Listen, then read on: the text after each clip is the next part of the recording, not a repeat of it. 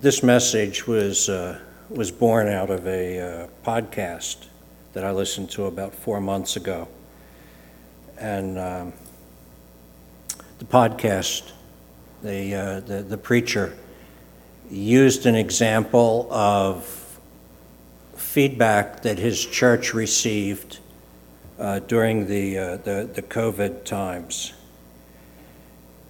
And uh, it, it prompted me to think about freedoms, the freedoms that we have as, as believers,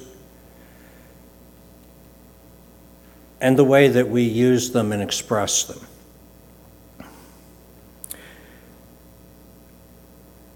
When I heard his discussion, the expression, drive it like you stole it, immediately came to me. It's just one of those weird things of being Paul and having Paul thoughts. The Urban Dictionary explains the phrase drive it like you stole it as meaning to act without regard for the consequences. Now, no, no believer, as Christians, we, we should always be aware of the consequences, but we can't be enslaved by them. If uh, a, a simple illustration, how many of you, and I want you to raise your hands because it's a very easy question. Nobody should be, nobody should be threatened by it. How many of you look before you cross the street? I'm going to name the people who don't put their name, okay? We look before we cross the street. But I got to tell you, if my son was trapped in a burning truck on the other side, I'd be over there like a rocket and figure this one's in God's hands. So there's a time as a practice in our lives to regard consequences, but there's also a time to disregard consequences. There is a time to drive our life like we stole it. Of late, I've noticed that we, the American church in particular, the image of Christ that our society sees, have become too obsessed with personal consequences and comfort. And as a result, we've been neglecting eternal consequences. Our use of our freedoms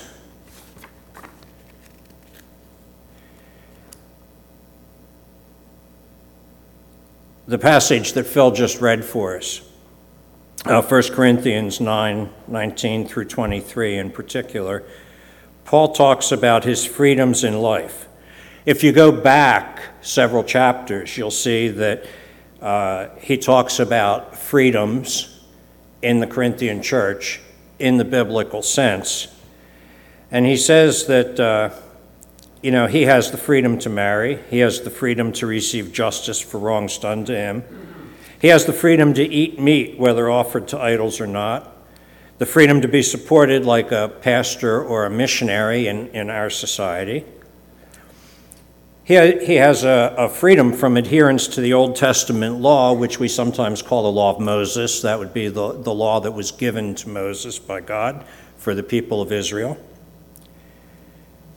He explains that he uses these freedoms as tools to build relationships with people, not for personal comfort to the Jews, I became as a Jew. He voluntarily file, follows the law, even though he himself is not bound by it. To the Gentiles, he becomes as a Gentile. He uses his freedom from the restrictions of the Old Testament law to act in a way that will be identifying and comfortable for the Gentiles that he's reaching. At the same time, he works within the confines of the law of God, the moral code that governs us to this day. And he does this in all circumstances with a desire to win some men, some people, excuse me. Paul uses his freedoms, his rights, as tools to show others the reality of a life changed by Christ. One example, he worked to support himself. Now, this gave him contacts in the workplace. Paul was a tent maker, and in, in that culture, all the tent makers, if you needed a tent, because you, you, you know there was no internet back. Uh, this is hard to believe, but there was no internet back then. Okay, and so you, you couldn't Google Havertown tent makers and, and, and find a tent maker. Okay, so you went to where the tent makers were. And so Paul was a tent maker, and he went over and he made tents with the other tent makers. And guess what? They rubbed shoulders, they talked, they joked, and I am sure Paul built relationships with them and shared the, the freedom that he had in Christ with them. So Paul worked, even though he was free to receive support from the churches that he had founded. In addition, he, he, he set down that freedom to be supported and he chose to work so that he could be an example to the believers in the, that, that, that he was reaching of these all people. Uh, we see that in, in uh, 1 Thessalonians towards the end. I'm sorry, 2 Thessalonians chapter 3. Another declined freedom. He declined the freedom to marry so that he could focus on serving the Lord. Paul led by example. His life demonstrated his willingness to sacrifice his personal rights and freedoms to model Jesus' love. As we discuss our use of freedom, I am not saying it is better not to marry or that all pastors and missionaries should be bivocational. However, I ask myself do I love the freedoms more than the one who provided them? Do I love the freedoms more than I love the Lord who provided those freedoms? When I view my freedom, my rights, as the only consequence that matters, my comfort, Bruce Longenecker a, uh, a scholar of the New Testament and a prophet, uh, excuse me, a professor at Baylor University, observes that over and over the Corinthian Christians interpreted their freedom in Christ along individualistic lines without regard to the health of the Christian community. The Apostle Paul, Paul, warns us in Galatians chapter 5 not to use our freedom as an opportunity for the flesh Instead, use it to serve and love one another.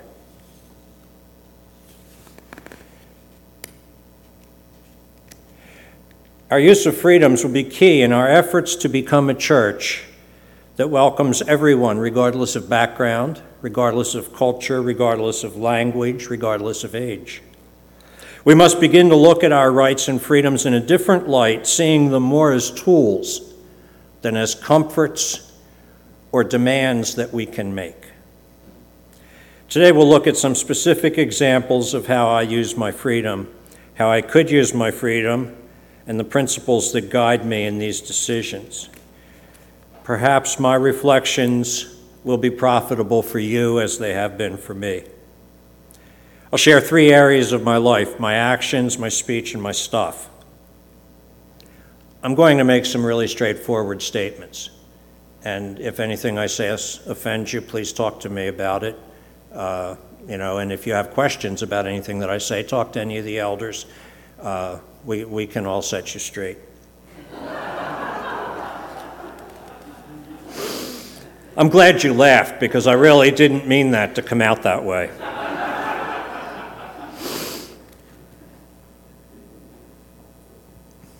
my freedom and my actions.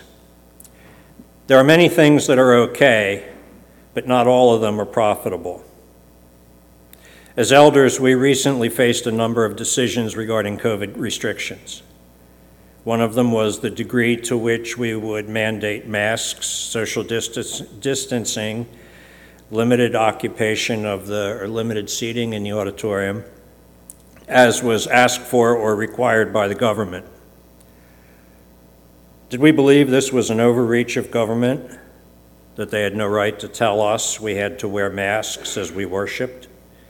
Did we have the freedom to refuse to stand up for our rights as citizens and Christians and say, God first, you cannot curtail our freedom of worship? We didn't spend very much time on these questions.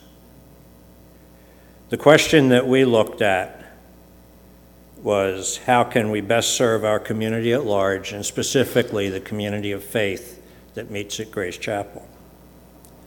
We knew that we would face criticism and that in some circles we would be viewed as serving Caesar rather than God. And yes, we were accused of that to our face.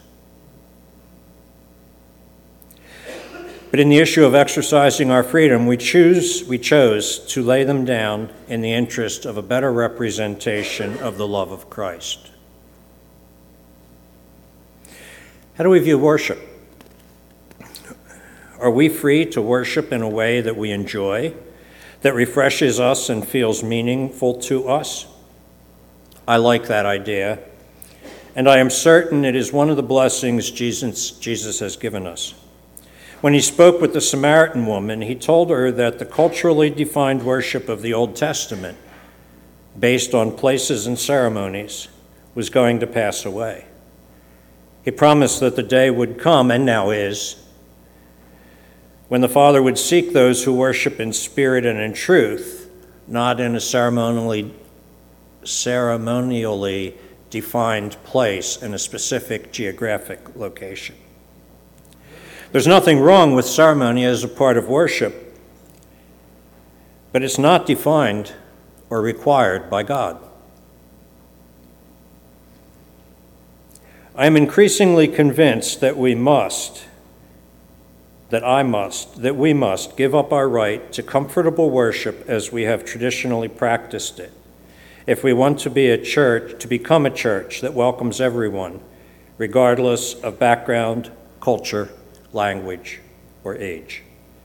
We recently met with a pastor of a growing multicultural church in New York, Pastor Benu.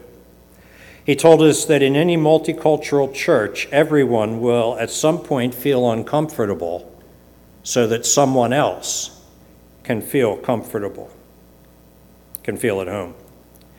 What he means is the current members need to accept some discomfort as they seek to welcome others whether those others be a different culture, a different language, or a different generation. Those new members need to accept some discomfort as they may be unintentionally offended or find that not everything is the way that they believed it would be or that they would hope. A really good illustration of this we have a, a, a number of people who have come to attend our services who were used to Catholic worship. They were used to coming in, the Mass is a rather fixed thing, and having the Mass celebrated. And when they came here and they sat down and they went through the service, they were surprised that it was very different, and they were a little discomforted. But you know why they stayed? Those that did stay. They stayed because of our common commitment to Christ and to our local community of faith, which must mean more to us than our personal preferences or comfort. My freedom in my speech. Among men, there are conversations that are a variation of can you top this? I am sure women are too refined for this practice. So bear with us and give us grace for our foolishness. The men are typically sitting around, someone tells a story, someone else tells another one, typically a better story. Am I free to tell a story of life experience? Yes, I am. Is there anything wrong with that? No, not at all. However, imagine a group of imagine a group of guys sitting around and one of the guys tells a story about a really rough trip he had where he had a flat tire and everything went wrong. And then I open my mouth and I tell them about the time I got a truck stuck in the river. We sucked water into the engine. The only tools we had were a pair of pliers and a screwdriver. Using them, we took the spark plugs out and got the water out of the engine so that we could start it again. Maybe I had a better story. However, how much better will my relationship with the other fellow be if I keep my mouth shut and say, wow, that was quite a trip. How in the world did you get through that?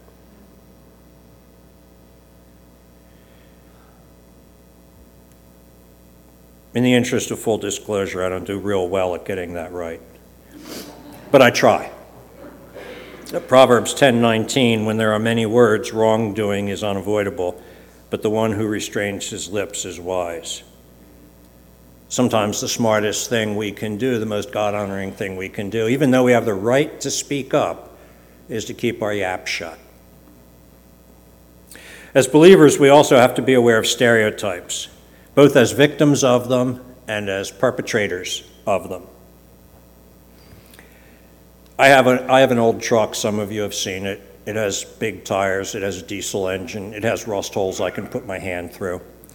And uh, I was sitting down here on Route 1 at a traffic light when a car pulled up next to me, convertible, top down, four young ladies in it. Now they're right next to me. I'm about three feet higher than them because the truck is on big tires and everything. And they start talking about me. Now they knew all about me because they saw my truck okay? And no, seeing my truck, they realized three things. And these were the only three that they mentioned. I'm sure they mentioned more after they pulled out of the traffic light. The first one they mentioned was, I must be a, a, a supporter of then President Trump.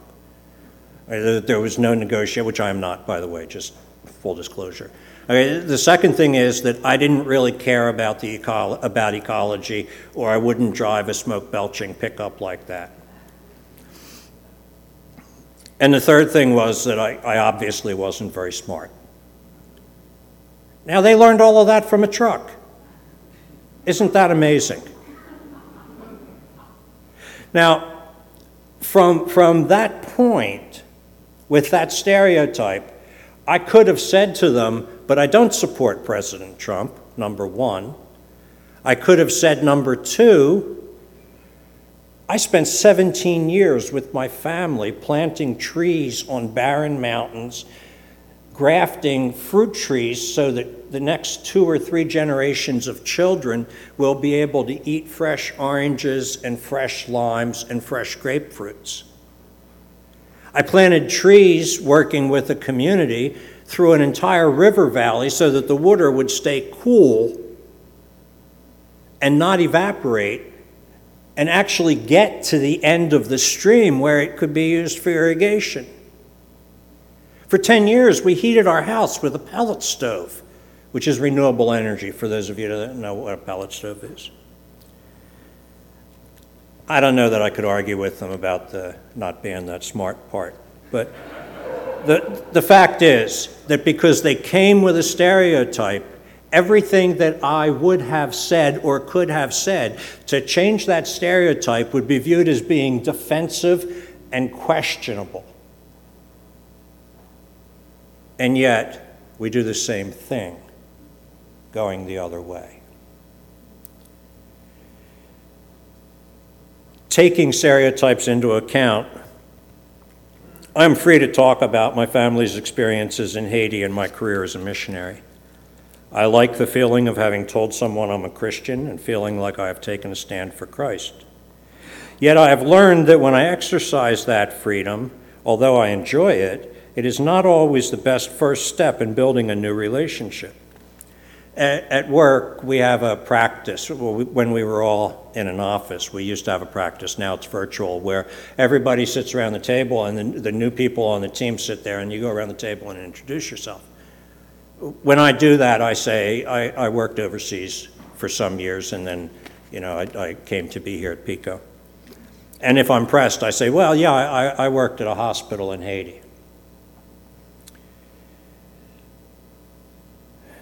I've been criticized for this and told that I must be ashamed of Christ and my identification with Him in missionary service.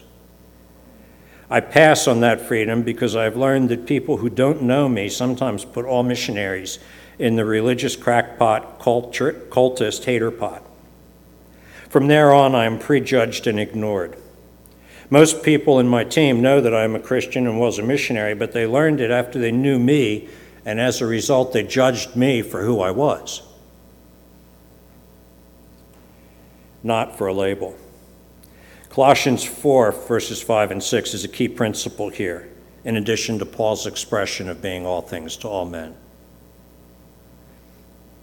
Are you happy with the state of our society? Do you like the way things are, the values we as a nation seem to promote? Do you like the way things are run, the decisions our political leaders make, the direction our nation is taking? Do we have the right to speak up, to express our opinion, to promote our values, and have our voices heard? Yes, I believe we do. In areas of injustice and oppression, we have an obligation as the Lord's ambassadors to speak out. Micah 6, verses 6 through 8, summarizes that for us. But much of what I hear coming from Christians in our broader society is not focused on justice and deliverance from oppression. While we have the right to speak out, it seems much of what we say is focused on expressing our beliefs, our opinions, our anger, and our frustration. This has led the church as an institution and Christians as individuals to being cast as evil actors, haters without val- value in society's eyes. 1 Peter 2 addresses this situation. In verses 11 through 17, Peter outlines the Christian response to a hostile world that accuses them of evil. In verse 11, he says, Remember, you're just passing through here, you're pilgrims and sojourners. I'm relatively sure that the vast majority of people that are, are sitting here and the few that are, or the, the, the masses that are watching today, uh, don't really understand what it is to be a pilgrim and a sojourner. The closest I can come to this by way of illustration is people who have walked from somewhere in Central America the length of that entire isthmus to get to the U.S.'s southern border in hopes of having a better life. Now, as, as they have made that trip, they were pilgrims and sojourners. They didn't settle down. They did what they need to do to accomplish the goal of getting to a better life. Peter says that if we want to survive in a hostile world that accuses us of evil, we have to remember that that is the way that we approach our life. In verse 12, he says, Conduct yourselves honorably, let your good works be obvious. I don't spend much time on social. I actually I spend like zero time on social media. My wife updates me on, you know, friends' Facebook posts and you know kids that we know and stuff like that. And my my son updates me on the rantings and stuff like that. But it seems like conducting yourselves honorably is not necessarily a keynote of Christians in social media. I'm sure there are many that are, that, that, that, do conduct themselves honorably, that, that honor the cause of Christ, but I'm equally sure that there are many who do not. And yet, that is a key piece, according to Peter, to surviving in a hostile culture. Verses 13 and 14, he says, Respect the law and the government. Need I say more?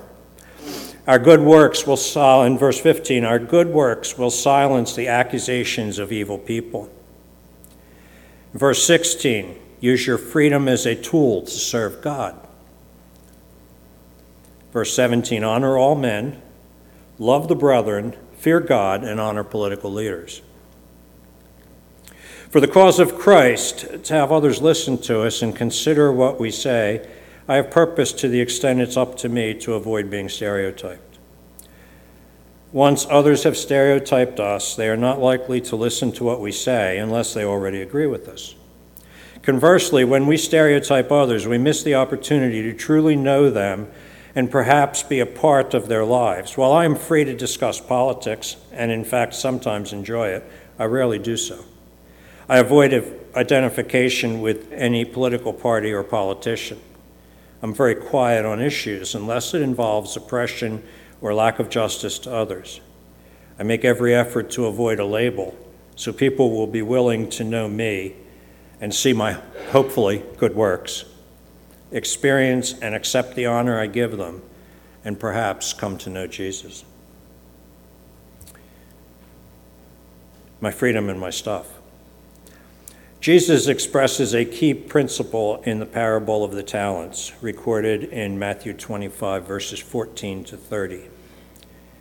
He warns us that we are accountable for what we do with the blessings that He has entrusted to us.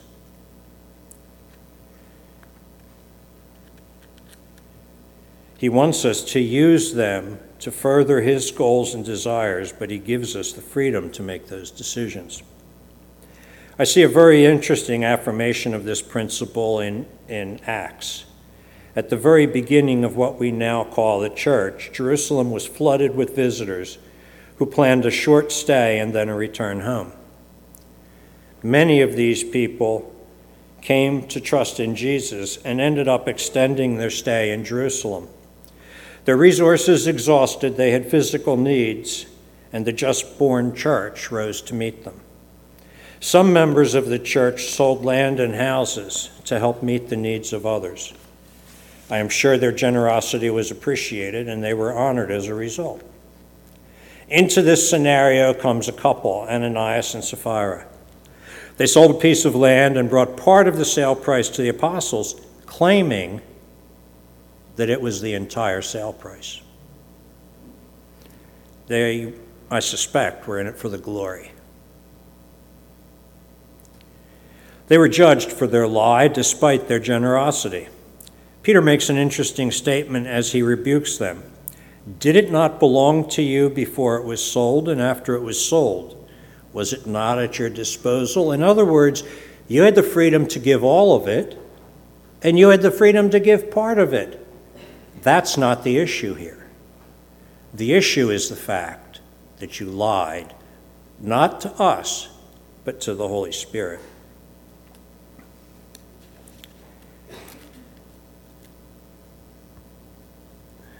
In other words, this was your stuff and you're free to make the decisions relevant relative to its use.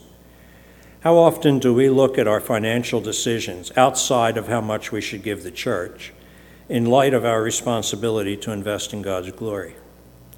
Considering the good works mentioned in 1 Peter 2, verses 11 through 17, do we look for ways to use our time, our talents, our relationships, and money to perform those good works that will result in God's glory and will prove it, serve as a rebuke to those who accuse us of evil? The previous illustration, the, the parable of the talents, and the illustration that I used, uh, deals with money, which is only one of the blessings Jesus speaks of in the parable of the servants.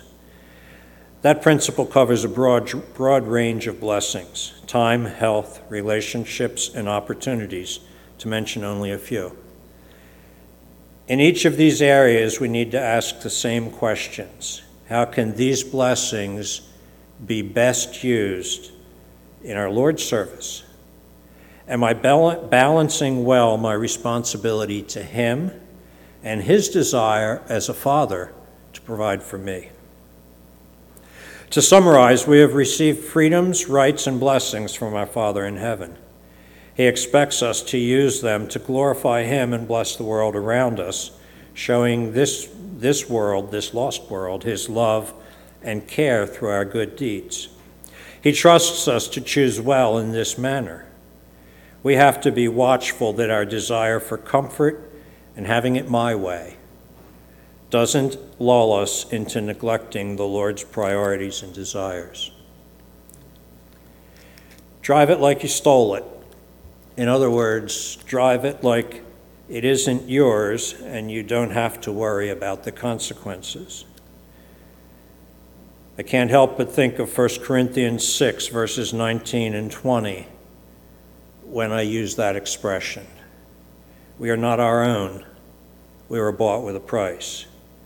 Therefore, we should glorify God with our bodies. In terms of consequences, we have repeated promises throughout the New Testament that our responsibility is to decide, and consequences and provision are in the Lord's hands. Let's close in a word of prayer. Our Father and our God, thank you for your word. Thank you for the freedoms that you have given us. Thank you for the wisdom and the love that you give us as well that push us to use those, those freedoms, to use those blessings as a, as tools to show who you are to a lost world and to reach those who don't know you and perhaps wouldn't be willing to give you a hearing. Lord, help us to reflect on these, these truths, on these principles, on these illustrations. And through the power of your Holy Spirit, help us to see if there are areas of our lives where we need to make adjustments. In Jesus' name, amen.